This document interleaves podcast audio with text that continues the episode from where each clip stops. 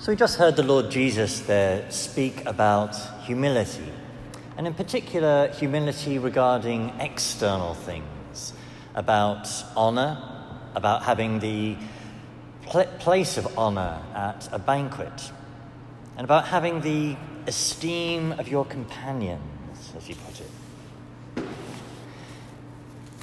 Now, humility is a difficult thing, um, it's an odd thing. You know, we all know how ugly pride is, but we also have a reluctance to put aside those things that humility involves. That who here really wants to be forgotten? Who here really wants to have the lowest unseen place? Who here wants to, to do the job that nobody sees being done, that nobody thanks you for being done?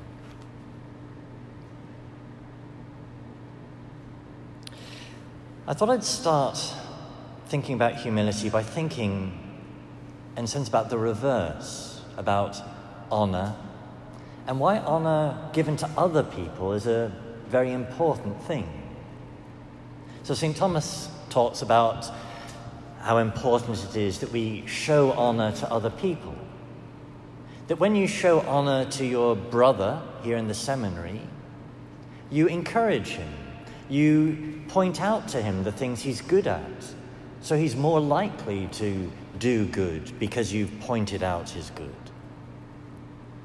If you tell someone that they sing well, then they're more likely to sing again and give pleasure to the community by their singing. If you tell someone that their jokes are funny, then they're more likely to tell a joke again and give pleasure to the community by their humor.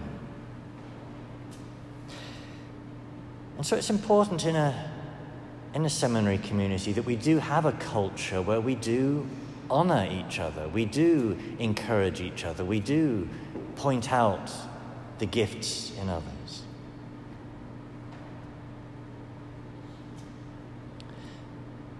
But it's because honor is an important thing that we fear the lack of it in these externals that the Lord is drawing our attention to in humility. That we fear to lower ourselves.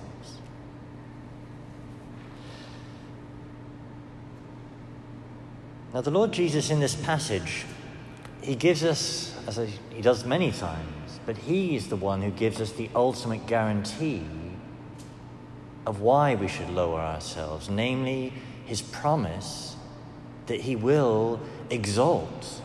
He will, I've lost my place here. He will exalt the one who humbles himself. That he will raise up the lowly as he raised up his heavenly, his blessed mother. And as we remember in Philippians, how he himself lowered himself, took the form of a slave, and was raised up to the highest for it.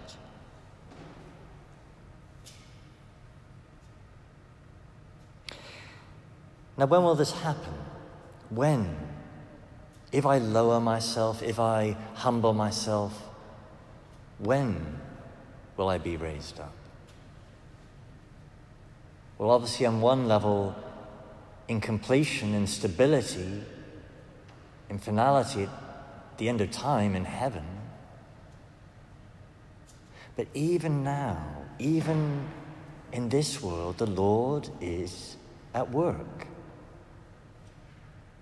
And even in this world, as I lower myself, He doesn't raise me up in the very same thing I've lowered myself, but He does raise me up when I lower myself. I, I humble myself in some exterior. He raises me up with his, his grace.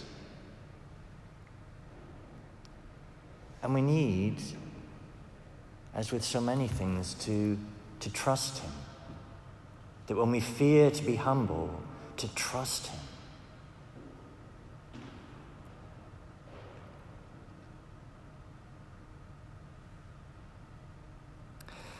A final thought. The Lord in this passage also speaks about those who will not lower themselves, he says they will be humbled. And that might seem like a, a frightening thing that he will cast you from your throne. But I want to close by pointing out that in so many ways this is actually a good thing. That the proud man, and as much as I am proud, as so often I am proud, I'm a fool. I think I'm great. I think somehow I impress God. Well, the proud man isn't strong. In reality, the proud man is, is weak. In reality, the proud man has closed himself to grace, closed himself to what might make him truly mighty. But even with the proud, God will not be outdone. And in this world, he will cast the mighty from their thrones, not just for the benefit of others, but for the benefit of the proud man, so that the proud man might see reality, that the proud man might be awakened to see his need of God, that the proud man might be enabled to become truly great in knowing his need of God.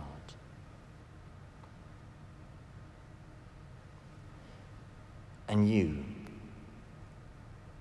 if God loves you, and He does, if God loves you, then He will humble you. He will humiliate you. He will break you. That as long as you think you can save yourself, as long as you think you're great, well, He will do what needs to be done and for your sake bring you down. That because He loves you, if you don't humble yourself, He will do that for you. Now in the seminary, in the future in the parish, you know, we see it again and again in our priestly living that we get humbled before others. And the Lord allows it for our good.